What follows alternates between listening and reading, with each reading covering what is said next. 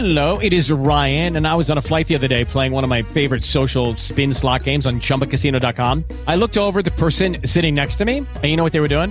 They were also playing Chumba Casino. Coincidence? I think not. Everybody's loving having fun with it. Chumba Casino is home to hundreds of casino style games that you can play for free anytime, anywhere, even at 30,000 feet. So sign up now at chumbacasino.com to claim your free welcome bonus. That's chumbacasino.com and live the Chumba life. No purchase necessary. VGW Group. Void were prohibited by law. See terms and conditions. 18 plus.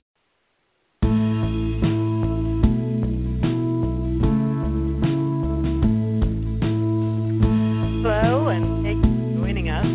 Women, Three Ways.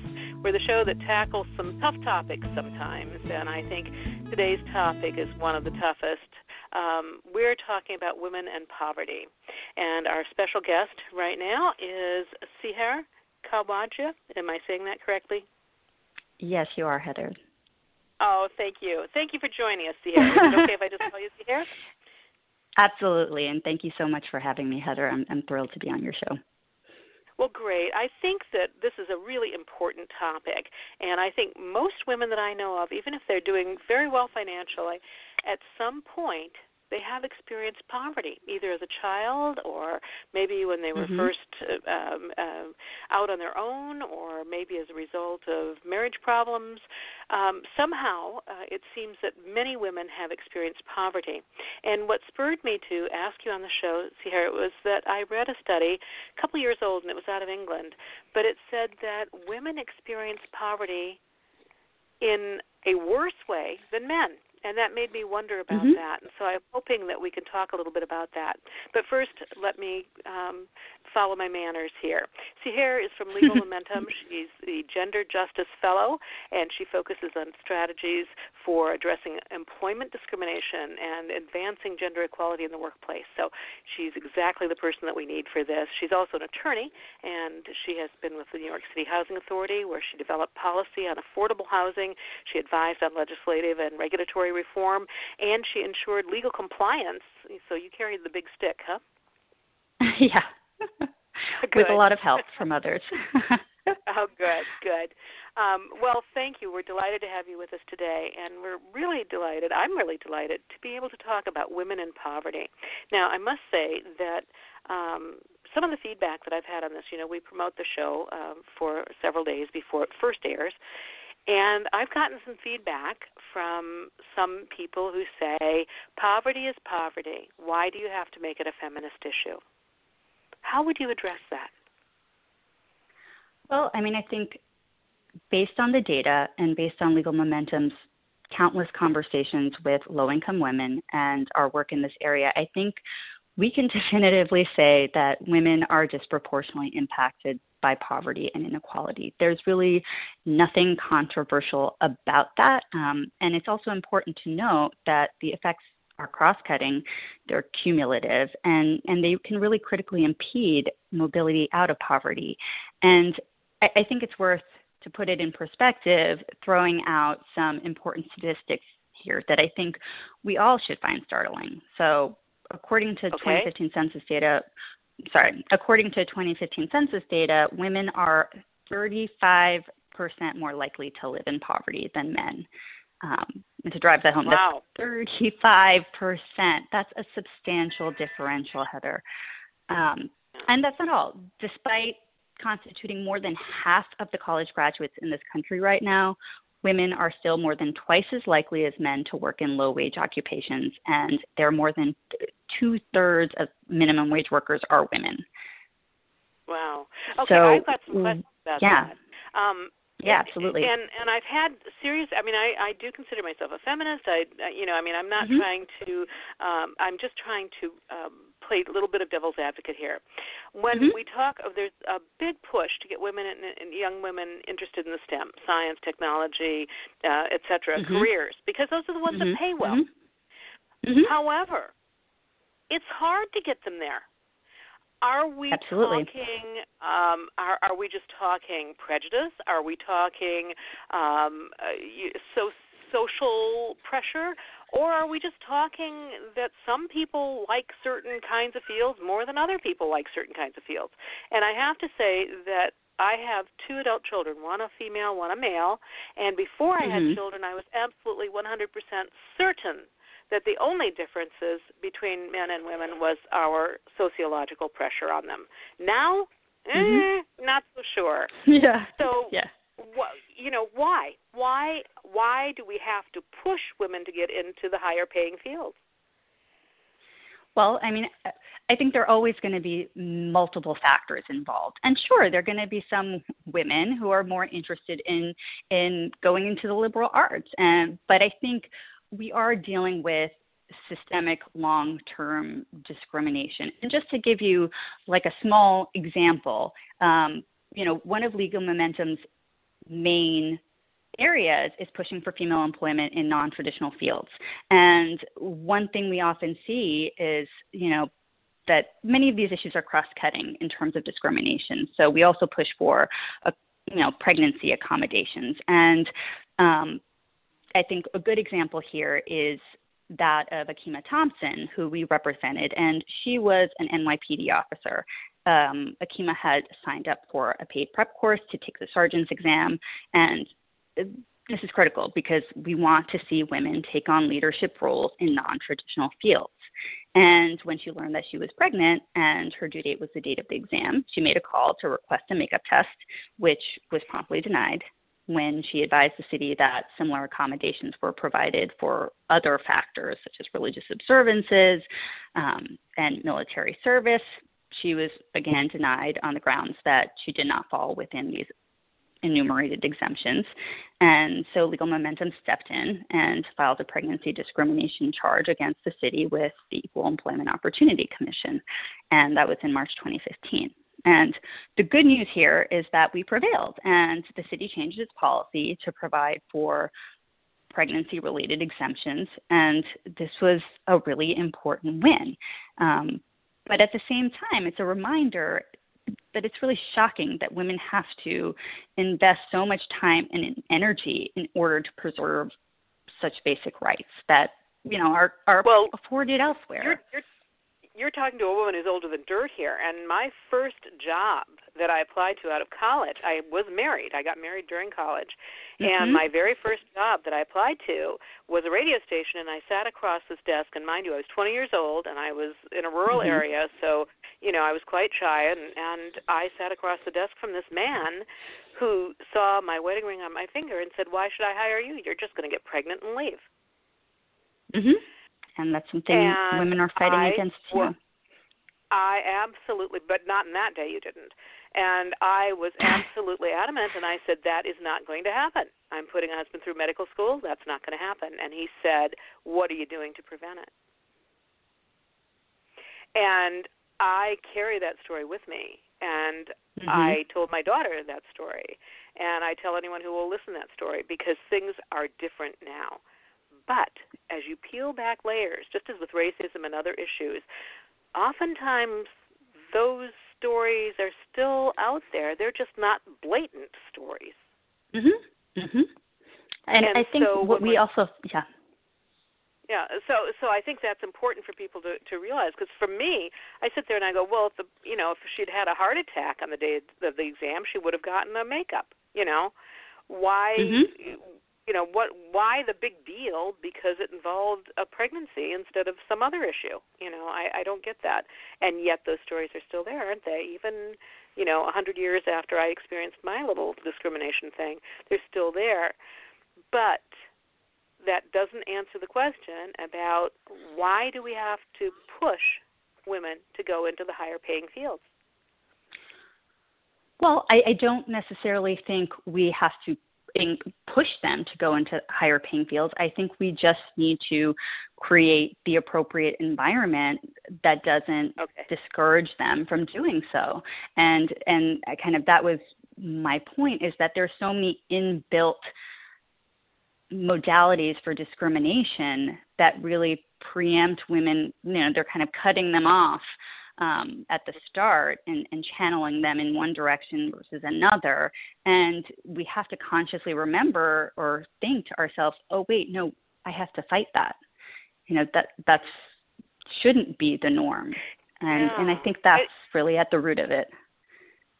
So in your view, I, I, again, you know, I think from what I'm seeing, and I'm not working necessarily in the field, but from what I'm seeing, I don't think there that young women are experiencing as many um, lowered expectations. Most of the young women that I know really think that they can do whatever they want um, with mm-hmm. their careers. Um, so that it used to be more of what was holding us back as women was our lowered expectations that were kind of raised into us. Does that make sense? You know, oh, you want to, you like medicine, be the nurse. I mean, that's mm-hmm. how it was 25 years mm-hmm. ago. I don't see that so much now, and yet we're still having problems with women going into fields that don't pay as much, and I'm I'm just struggling with that. I'm just trying to figure out why. Why are why are we doing that? We see a lot more women in medicine now, but at the same time, we see medicine not the lucrative career it used to be 30 years ago. Absolutely. Um, well, I think going back to our original topic of poverty, I think those two are kind of connected in that oftentimes it's it's women's circumstances that also prevent them from getting to where they need to go. Right. Okay. Yes, and that makes perfect sense. And that goes back to, you know, how I opened the show with I don't. I I can think of just a handful of women that I know personally, or who, who whom I have known in my life, that haven't at some hopefully blessedly briefly, but uh, who have experienced poverty and extreme poverty. Um, mm-hmm. And for the lucky ones, it's been a brief period. For some, it's been a lifelong struggle. I mean, I, I think also. Go ahead. Oh, and, you know, and, and I think what we have to remember is that low income women are uniquely undervalued, they're overburdened, and they're rendered vulnerable in ways that profoundly impact their way to break free from poverty and to enter some of these fields. Um, and from a legal and policy perspective, there are several factors at play here. You know, for a lot of low income women, poverty is compounded by this unrealistic expectation that women simultaneously work to support their families while retaining all or most of their caregiving responsibilities and and yeah. that's something that women face across the spectrum but where it gets especially challenging for low income women is that the combination of this expectation with the segregation of women into low paying jobs creates singular vulnerabilities. And and I think that's part a piece of it is that women are segregated into low paying jobs. And when you start out there, it's really hard to break free. And, and and to break that apart a little bit, when you talk when we talk about low wage workers, they typically have less control over their schedules. They're scheduled to work at the last minute. They have inconsistent part time hours. Um, and the absence of a steady income can also really undermine their ability to qualify for public assistance. Um, and keep in mind that many of these households are single women households, of which over 30% are in poverty, and that's double the percentage of single male households in poverty. Wow.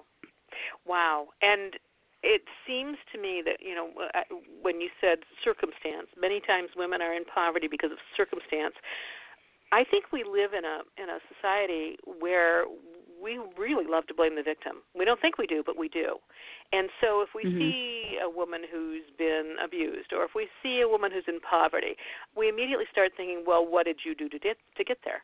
Why didn't mm-hmm. you do something different? These must be the results of your choices. This must be your doing. And I think that it's not necessarily a malicious way of looking at people. I think human beings tend to do that because then they feel like they've made, then they're safe from that because they are mm-hmm. clearly doing things differently. I, I don't think it comes from a, a, a mean spiritedness, but nevertheless, I think we do tend to really look at women who are in poverty as if they just really haven't made good choices in their lives, or they just really haven't. When in fact, going back to your words, circumstance. Am I Absolutely. off target here, or is this what no. you see as well? This is definitely what I see as well. Um, and one thing I find ironic is is really this perpetuation of this falsehood that people in poverty are lazy. Because when you look at the type of work that low income women typically do, for which they are not paid a living wage, it is particularly stressful and physically demanding work. And we're talking about work in the fields of home health care, child care, nursing, fast food and food preparation, retail sales, warehouse stocking, industrial house cleaning.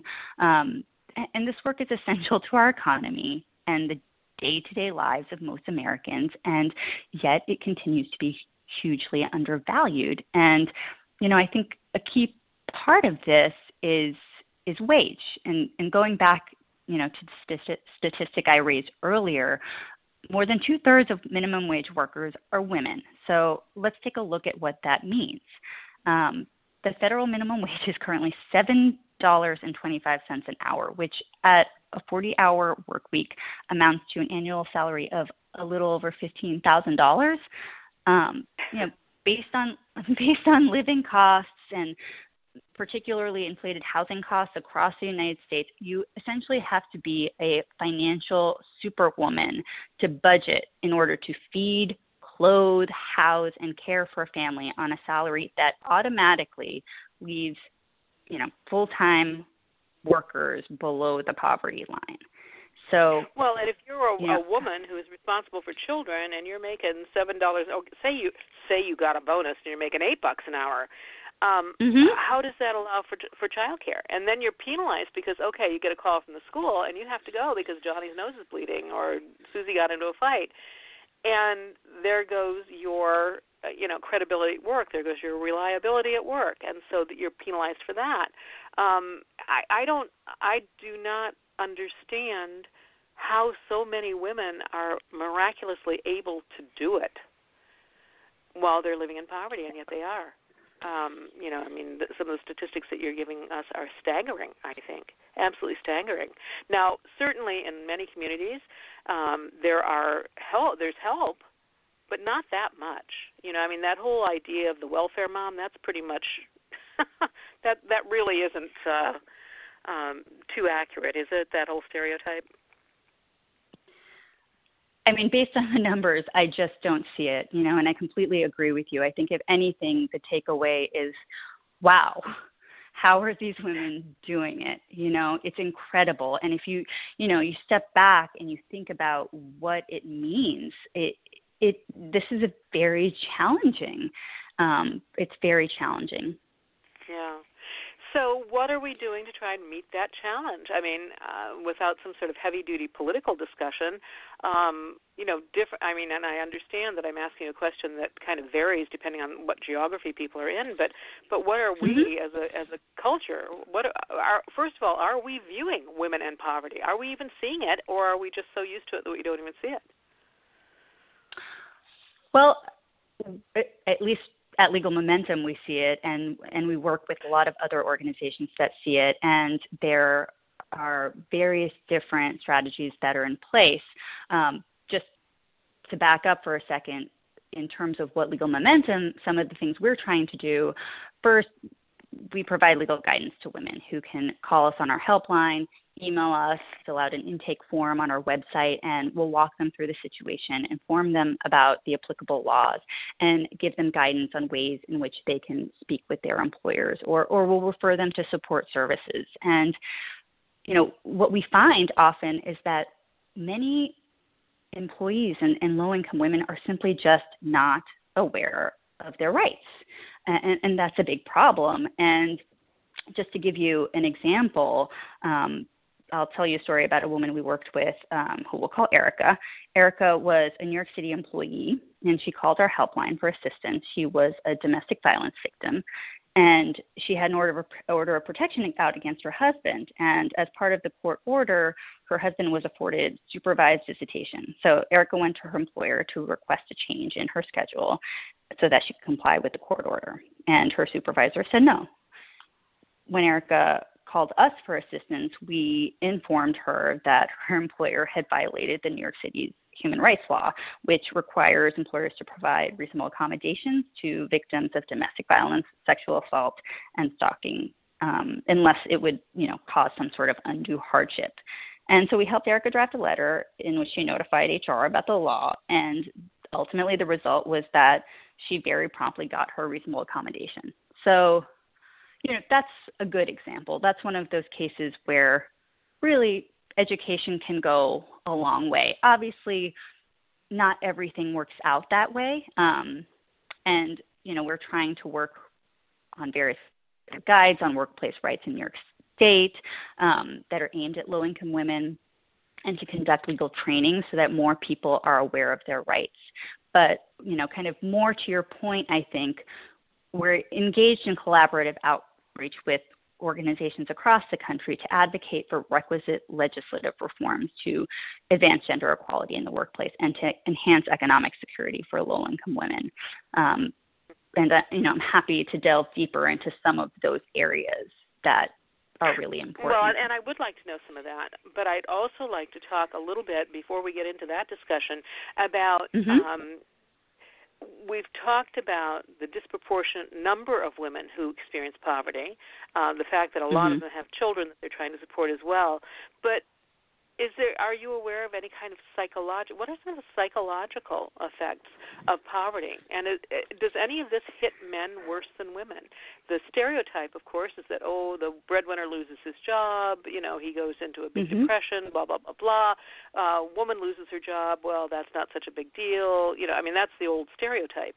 Is any of that mm-hmm. still hold true? Or you know what about the psychological impact of um poverty for women well, I mean, I think the taxing calculations that low income women have to make on a daily basis take a significant psychological and physical toll on women. And, and recently, research shows that low income women do suffer greater anxiety and, and they also suffer greater, greater physical problems, health problems as well as a result of poverty. And, and that's obviously it, it's a complex um, analysis because, you know, as I had mentioned, poverty kind of adds on layers. So you're dealing with all this anxiety, but also because you're in poverty, you have access, you don't have access to the best health care, right? And so all of that stuff adds up. Yeah. Yeah, it does. It does. Plus, you're not just worried about yourself, you're worried about your kids and your family and all that kind of stuff. One of the things that um, I, I'd like to address is over the last couple of decades, there's been such an emphasis on, um, um, well, the STEM and uh, um, uh, focus and different um, ways to not limit young girls as we raise them, etc. But it occurs to me, I was listening to my daughter talk, and, and she was talking about her career trajectory, and I thought, mm-hmm. for how many millennia did women not worry about a career trajectory. They worried about getting a job.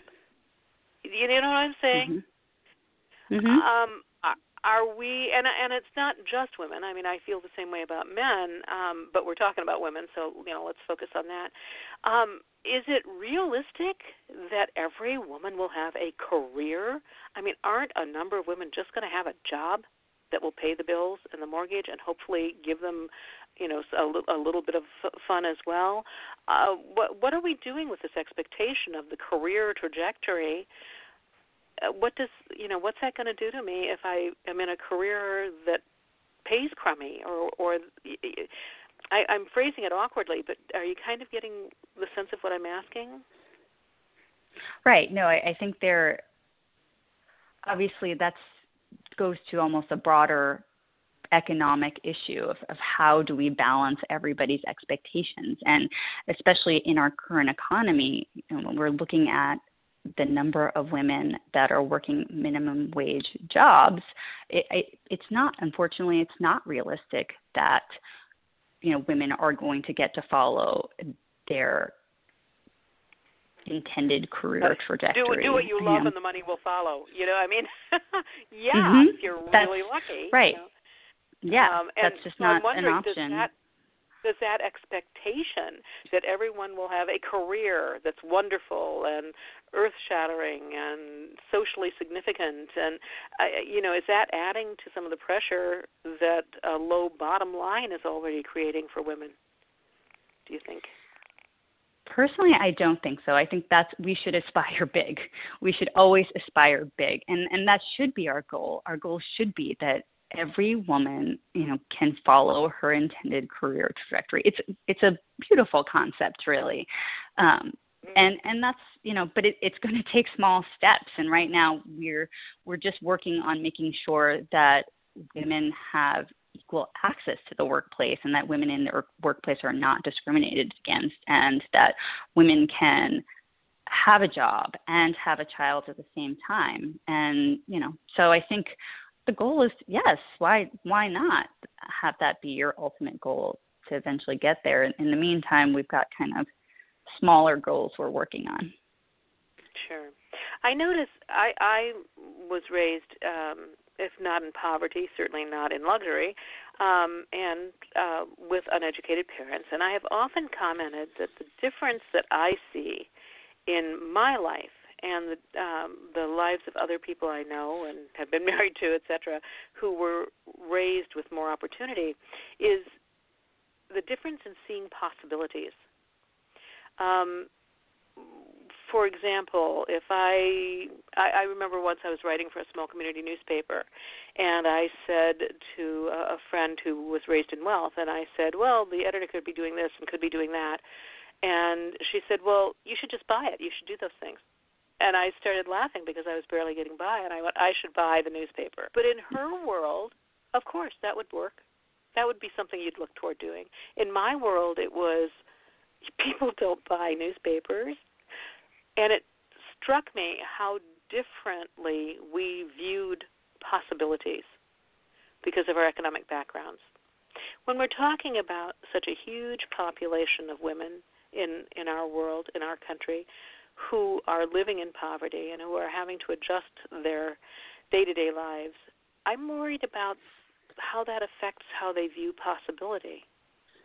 And maybe that's a little bit too airy fairy of a discussion um, for us to address, but I'm wondering if maybe some of Legal Momentum's programs are kind of inadvertently addressing that issue. Could you talk a little bit more about the programs and the things that Legal Momentum do does?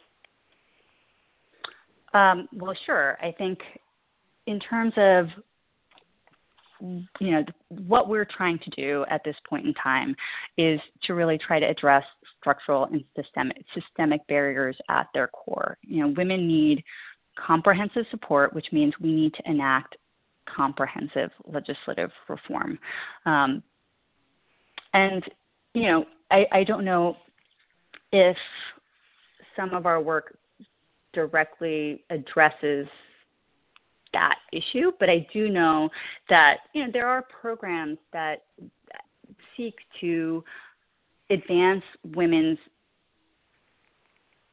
businesses, for example. So you may be low income, but the idea is that you should be able to still run your own business. And, and I think in some areas it might there's this view that it might be easier for you to do that than than to enter the workforce in the traditional way. So I think there are a lot of creative ways in which low income women can earn an income. Um, but going back to the types of things that Legal Momentum is working on, you know, as a legal organization, we're looking to push certain laws that kind of level the playing field for women. So let's talk about paid family leave, for example.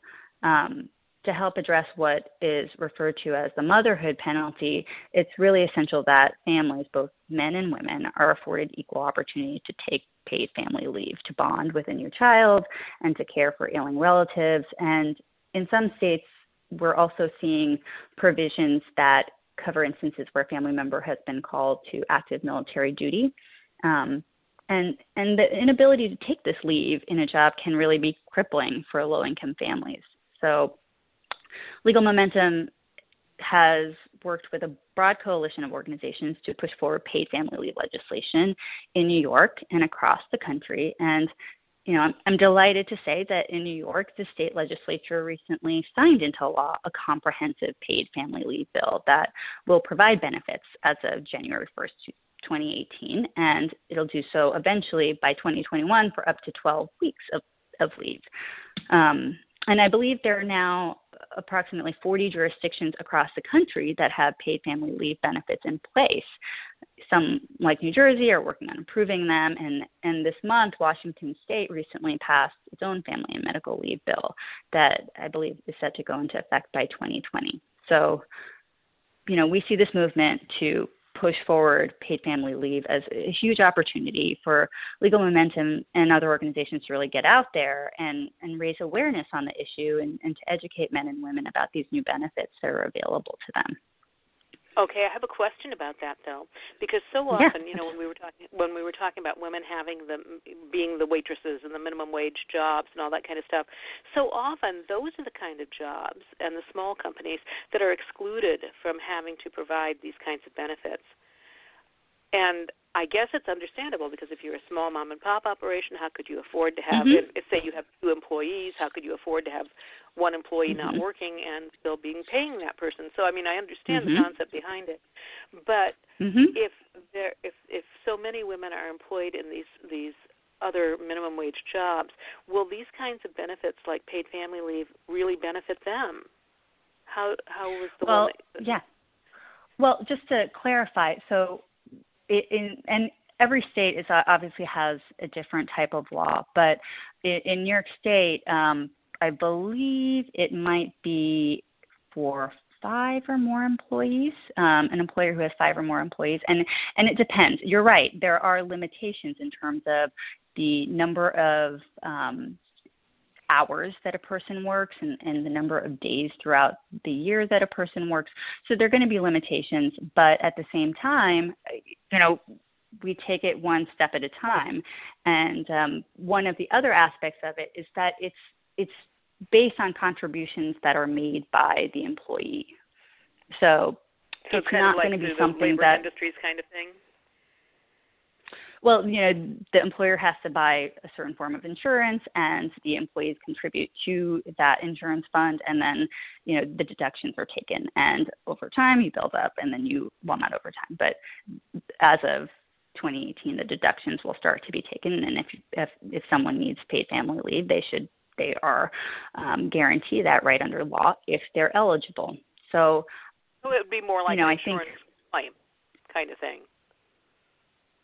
it would it would be right. I mean, you would just be, I, I guess. I don't know. Okay, I guess I'm asking more detailed questions that I that I need to, but it was just kind of curious to me because I used to be a small business owner, and and so yeah. I'm thinking, gosh, you know, if I had three employees and if one of them left and I had to pay yeah. that person, that would really, I mean, I was barely getting income myself. How would I do that? Mm-hmm. But Mm-hmm. For labor and industries, I would pay into that, and then if a person had an industrial accident, that became an insurance claim, and so my premiums paid right, for their exactly. coverage. Mm-hmm. So right. that's what I'm right. asking because exactly. that makes yep, a lot more absolutely. economic sense. Mm-hmm. Yeah. Okay. Yes. All right. I just understand that. Now I'm out here in the Pacific Northwest where we have some very uh, prestigious companies, uh, high tech companies, mm-hmm. and uh, at least one, I think possibly two of those, these companies uh, announced with great grand, uh, ground uh, uh, fanfare rather uh, recently that they were implementing family and and um, you know paternity leave and things like that that was paid. Mm-hmm. Mm-hmm. But then when you found out about it, it was only for the upper echelon employees. It wasn't for the lower echelon. Um, right. And so that kind do you see that frequently where it's just the the the big wage earners that are getting some of these benefits? Yeah i think you know and that's one of the reasons why it's so important to have legislation in place. And, and obviously you know right now there's a lot of forward momentum at the state and local levels to implement these types of pr- protections. Um, but we really need to be pushing also for these changes to occur at the federal level because I, I think it's very important for protections to be uniform across the board. Mm-hmm. Yeah, exactly. Okay, well, we kind of beat that one to death, but I was very interested in hearing about that. So, um, sorry yeah. if I made you stay a little longer on that than you wanted. What are some of the other? Oh things no, not that at all. Has been working on. So I think you know to another big issue, and I had talked about the particular difficulties that low income workers face with their hours and schedules, and Legal Momentum has been working with a coalition to advocate for fair and flexible work schedules. And the types of protections include advanced scheduling requirements, guarantees of sufficient hours, and limitations on last minute schedule changes. And, and these are the types of laws that you know, have been adopted in DC and California and Vermont and San Francisco and New York City. I, I don't have a comprehensive list, but you know, there is a push to try to address some of the vulnerabilities that low income workers face. And oftentimes these are workers in fast food and retail. So that's kind of a key area. Um, another important area is is support and, and I didn't talk about this earlier, but providing support for victims of domestic violence, sexual assault, and stalking. Um, I think to add a whole other layer to this, low income women are also more likely to be survivors of domestic violence or sexual violence, which can impose different types of vulnerabilities. And at Legal Momentum, we've seen that domestic violence and sexual assault often impact low income girls at a young age, and that can follow them and create vulnerabilities throughout their lives. Um, and, you know, to put out a couple scenarios, a lack of financial resources or eligible immigration status may mean that a woman remains in an abusive relationship. Conversely, an abusive relationship may cause a woman to flee her abuser and to risk homelessness or to enter the shelter system.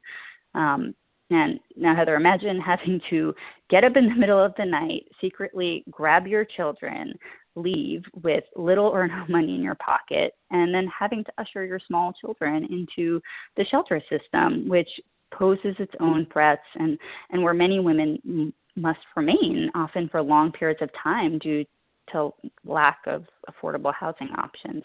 Um, you know, it's just a terrible set of circumstances that many women have to endure. And, you know, I, I gave you the example of Erica and how we were able to help her by just kind of advising her of the laws. Um, but what we also need is our, our, broader set of state laws that prohibit employers from discriminating against employees based on their status as survivors of domestic violence or sex offenses, um, and that provide reasonable accommodations to such employees so that they can seek the assistance they need. Um, Legal Momentum has been pushing for this and advocating for this, and we have a, a very useful state law guide on our website that um, is very helpful in, in, walking employees through any applicable laws or protections so they can invoke, invoke them when they find that they're trying to seek an accommodation at work.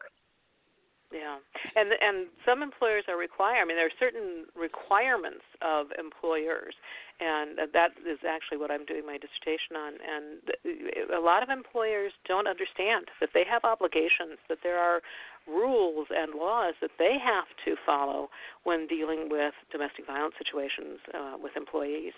So you know, it's not that's no small thing.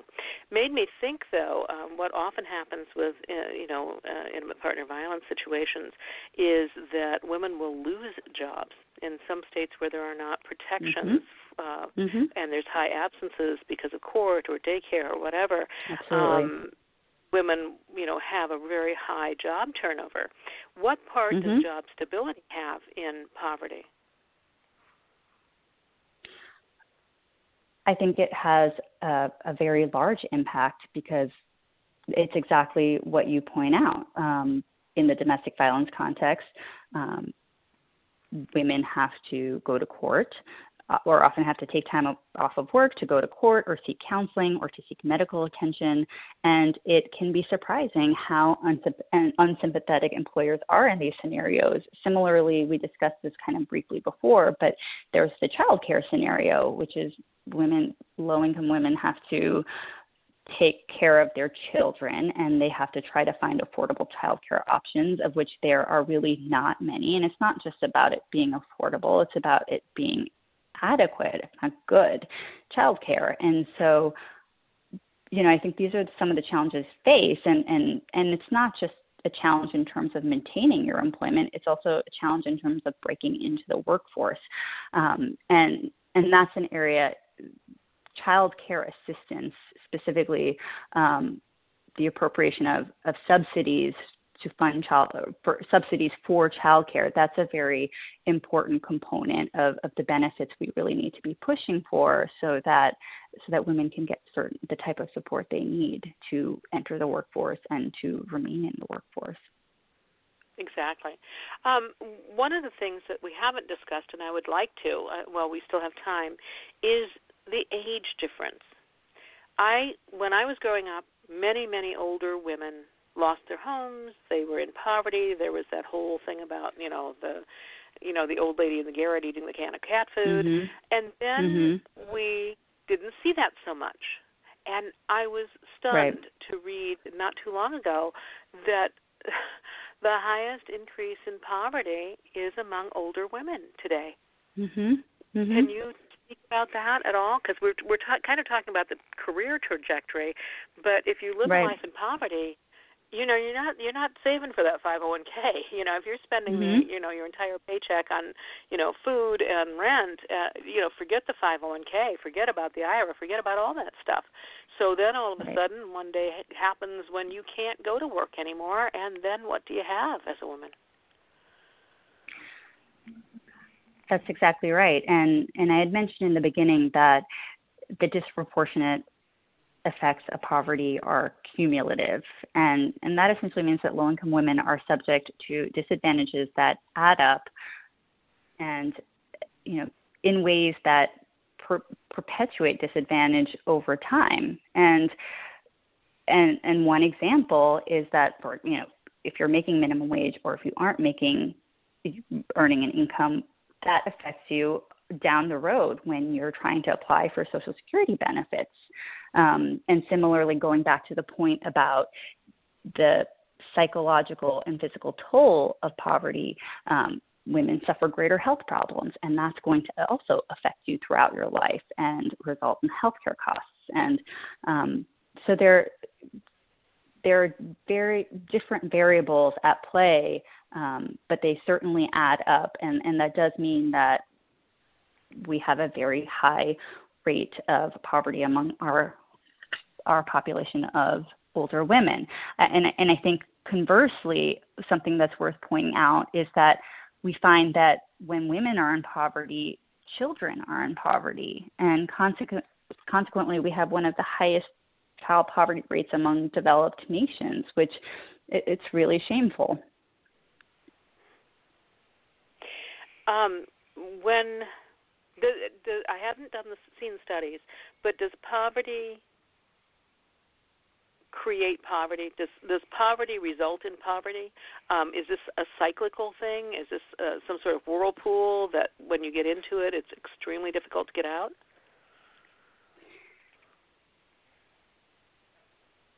I think overall, the effects of everything we talked about and is ultimately an entrenchment of systemic barriers to progress that do prevent low income women from moving out of poverty.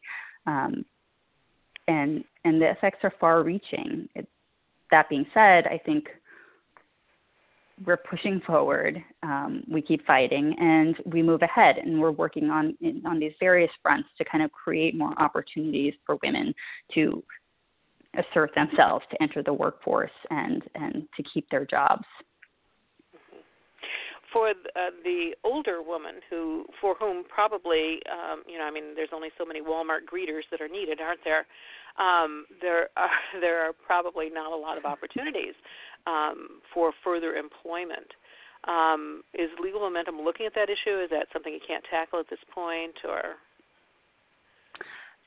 I I don't believe that's something in specifically we're looking at at the moment, but you know I, I think just to think about that, there, you know, there are a lot of cultural shifts that have to occur, and and and just because someone's older doesn't mean um, they're unable to do, you know, skilled, complex work. Mm-hmm. Yeah, but realistically, so, you know. the opportunities are not going to be as available. Um, for one thing, right. you know, you get older, you can't waitress for 12 hours a day. You know, I mean that mm-hmm. kind of thing. So that's what I was thinking of. If if you've been the waitress your whole life, dependent on tips, um, you know, making if you're lucky as a waitress minimum wage, um, and then you right. get to be 65, 70, and mm-hmm. they start looking at you funny because you're not getting the orders up as right. fast. Uh, it, yeah. it, it's um, it's a scary. I think it must be very scary um, for women yes, who absolutely. are alone. The other thing mm-hmm. that we didn't talk about too much is, you know, what does marriage have to do with uh, poverty? Now, you already said that, that gave us a statistic about most of these women who are in poverty are are single women. Is that correct? Well, I, I, yeah, a large percentage of women in poverty are single single woman households, and it's about 30.6 percent, I think, compared to something like 15 percent for men who are in single male households. Yeah. So we so, yes, there is. Yeah. Yeah uh, to a large extent single women who are living in poverty. Um, so, right. w- what's the answer for this? What you know, if, if somebody's listening to this show and they're going, "Yeah, well, I know so and so, and you know, my my grandmother, you know, lived in poverty, and blah blah blah blah." I mean, clearly, you your organization is interested in some social advocacy and legal advocacy for this kind mm-hmm. of situation. Can you think of other things? Can you think of other things your organization is doing to uh, deal with women in poverty? Or can you think think of other organizations that are doing things? Well, you know, to to circle back to some of the things I mentioned before, I Legal Momentum as well as other organizations are, you know, oftentimes have helplines. We have a helpline where women can call us and we can walk them through the situation and try to provide guidance. Um, we also have historically engaged in impact litigation. So you know, if an issue arises, we can challenge it in court. Um, and then, as I mentioned, we, we work on, on legislative reform and, and trying to reform policies and to really raise visibility on, on some of these issues. Um, and I think, you know, on, on a in terms of everyday people, there are a lot of things that people can do. People can contact their local um, state or federal um, representatives to really support this type of reform. They can donate to organizations like Legal Momentum or to organizations that provide support services to low income women.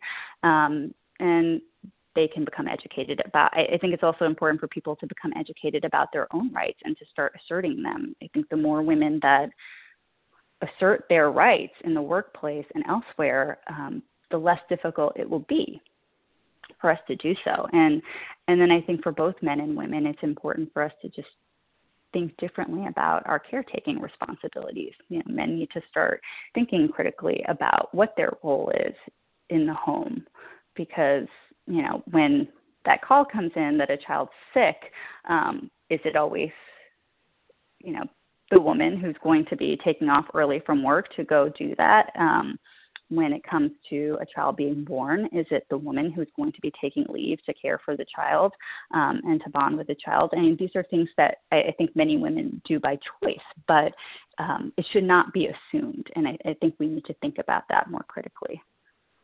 Yeah, I think that the other thing that uh, it strikes me, you know, knowing a lot of married women, knowing a lot of single women, it seems to me that sometimes you know, I mean, what's the divorce rate right now? Fifty fifty. Uh, you know, it seems to me sometimes when when we women marry, we kind of think we don't have to worry about stuff like poverty anymore, and yet somehow, for at least fifty percent of the married women, it comes back, and with divorce uh, comes you know financial issues that slap you right across the face. So, what about marriage and poverty? Uh, I mean, is it are, are there things that, that women should be looking at uh, as far as their economic situation, even if they um, have a primary breadwinner that isn't them? I, what kinds of things should we be aware of as women? Um, I guess what I'm asking is, you know, is there an escape to this other than uh, some pretty good luck and some good planning and some uh, nice opportunities? What what should we be looking at as women? I mean, I think as women, obviously, it's different for every woman, and the calculations she makes in her life are going to be different. But I think at the end of the day, you know, every woman has to be aware of the vulnerabilities, and and we should be thinking about what it means for us to be in the workplace, even if that's not something we need to be doing at a particular time. Um, and so I think that means that we all need to be aware of these various different areas of discrimination that exist and really pushing to equal the playing field because yes one day you may not be in the workforce and the next day you may have to be there. And, and i think many women find themselves in that in that place well, and is that going back to what you're talking about about circumstance? Um, you know, what when we started this conversation, you said that you know oftentimes I, I think so culturally or, or socially we tend to blame women who are in that way. Uh, we pity them briefly on the surface, but underneath we're really thinking, well, you just made really stupid choices, didn't you? You know, um, mm-hmm. Mm-hmm. That, I mean that's how I see it anyway. Um, but you mm-hmm. said no, it's you know circumstance circumstances. What are some of those circumstances? We just talked about clearly you know divorce. That's a, a fantastic one. That's a very common one. Uh, what are some other circumstances that can occur that thrust women into poverty? Well i mean i think looking at it from kind of a stepping back and looking at it from a broader perspective i think equal pay for example you know and i mentioned earlier another issue, which was segregation into low paying jobs. That historically, I think, has helped push women into poverty because there, you know, and I think it was the executive director of um, UN Women who wrote an article in which she pointed out that, for example, um, golf caddies, that's a male dominated job, um, make about $17 an hour versus caregivers who are predominantly female make $9 an hour. So for whatever reason, I mean, if you think about it, and, and this may be revealing my, my own biases here, but to be honest, I think caregiving is a much more difficult task or at least more essential than and than being a golf caddy. So why is there yeah. such a huge differential there? I don't really get it um, I, I, think that's a big problem. Um, and, and, that's something that Legal Momentum has focused on and, and has tried to bring more visibility to. But uh, on the other end of it, it's also just a simple matter of of equal pay and, and not having equal pay. And you know, we know that women make approximately 80 cents per every dollar earned by a man. And and this is despite the fact that the Equal Pay Act of 1963 mandates equal pay for equal work. Um, and this is this is in part because employers can assert various defenses that essentially deflate the law. For example, they can succeed um, if they can demonstrate that the differential salary, the difference in salary was based on any factor other than sex. And as a result, women continue to be paid less than men, and this pattern becomes entrenched since employers then frequently rely on employee salary history to set salaries going forward. Um, and Legal Momentum is working in collaboration with other local organizations to push forward legislation to ban employer inquiries into prior salary history. And that's another area of progression um, at the local and state levels. Um, this type of provision is already in place in New York City, and um, we also need to be pushing for stronger federal legislation that kind of closes the leap, loopholes that I spoke about in, in the Equal Pay Act. Well, and bless you for that one, boy. I, I wish nobody would ever ask what would it, what did you make before, because uh, you know it's none of your business really. Um, you know, you should right. say this is what this job is worth, and that's what that job is worth, and leave us alone. you know, absolutely. A, a, a price right. between us. What does, you know? I mean, you don't mm-hmm. go into you know buy a new television and say, well, my last television I only paid you know four hundred and fifty dollars for it, so you know I don't care how fancy this one is. Right. The most I'll do is four fifty five. Okay. Right. so it's, it's, it's an interesting world, though, isn't it? Right. Isn't it? Absolutely. If I'm a young girl today, yeah. what on earth, what would you recommend to me? What if I'm a young woman deciding whether to go to college or not to go to college? From the standpoint of poverty, what recommendation would you give? That's a really tough one. I mean, at at the end of the day, the idealist in me would say, do it. You know, try to do it, whatever you can. And and and I think honestly, I think you know, I can't say what the outcome will be, but depending on the state you're in, depending on the locality that you're in, there are various different types of benefits that are available to you. So if you're a young girl in poverty, I think the goal is to keep working hard, keep pushing forward, and, and trying to avail yourself of any scholarships um, and benefits that are available to you. That being said, you know we know we know we also know the reality, which going back to the original point, which is that the reason many women are in poverty is is not for lack of trying; it's because yeah. of circumstances. So and I agree with you wholeheartedly. And I do, I really do. I, I think that we live in a, you know, it, it's kind of funny because a few years ago everything was well, don't be judgmental, don't be judgmental, um, and and yet I believe that we are in an extremely judgmental era. Um, when we see people with circumstances, we kind of have this superficial empathy that we like to extend. But I think deep in our little black hearts, we tend to really blame other folks if they're in poverty mm-hmm. or if mm-hmm. they, you know. Am I just yeah. jaded here? No, absolutely. uh, no, no, it's that's absolutely the case, and I, you know I that's yeah. a misconception. Yeah. yeah, that's a misconception. we have to keep fighting. Yes, and I agree with you. If somebody, we're almost out of time. I can't believe it. Um, when if somebody wants to contact Legal Momentum, where do they go? So, um, if they can call us, our phone number is two one two nine two five six six 35. And for our helpline, the extension is 650.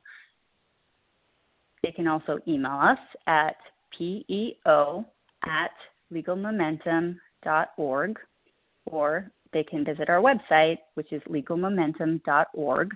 Um, and if they are specifically seeking legal assistance, we have a Get Help tab that they can click on, and um, that will give them more guidance. But on our website, we have, like I had mentioned, a host of resources.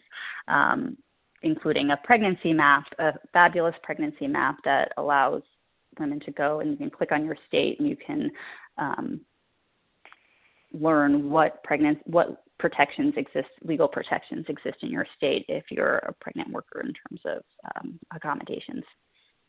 Wonderful, wonderful. And then you also mentioned that you also have the link for the domestic violence accommodations or requirements. Absolutely, yes, yes. We also yeah. have a state guide that will um, let you know in your state what legal protections exist if you in the workplace if you were a victim of domestic violence, sexual assault, or stalking. Wow. Among Sounds countless like other. Yes, it's it's yeah. very useful. It. I've enjoyed our conversation. I think we've kind of been all over the board a little bit, but that's okay. I kind of I kind of like that myself. So I hope that we covered everything that you wanted to share with us today during this conversation, Sierra. Yeah, absolutely. This was great. Thank you so much for having me on the show, Heather. Oh, you're welcome. Thank you very much, Sierra uh, I'm going to do. I'm. Gonna, I swear I'm going to butcher your name. I know I am. Sihar Kawaju. Did I say it right? Pretty much. It's Seher Khawaja. It's it's very close. Okay. Cool. Okay. All right. I'm sorry. I apologize for that. I'm, no, I'm not at all. When it comes name pronunciation. No. Thank you so Not much for all. sharing your expertise. Thank you for sharing what Legal Momentum is doing. And the next time, you know, you see somebody in poverty, you know, try not to be too judgmental about it because they're but for the grace of God, as they say. We always end our show with a quote, and this is a long one. I apologize in advance for it, but it's from Little Women. And it's from one of the girls who's commenting on their loss of, of status and their loss of money. She says, One discovered that money couldn't keep shame and sorrow out of rich people's houses, Another that though she was poor, she was a great deal happier with her youth, health, and good spirits than at, uh, than a certain fretful, feeble old lady who couldn't enjoy her comforts. So I guess what I'm saying there is, you know, if you're poor, we're with you, but realize that there are, in fact, some worse things. So try to make the most of it if you can. And let's get out there. Let's do things like following legal momentum. Let's go to things where we're trying to change this for another generation of women and for women ourselves, especially us old women, because I'm getting there. so thank you so much for joining us, and thank you for the conversation. We'll be back next week on Three Women, Three Ways.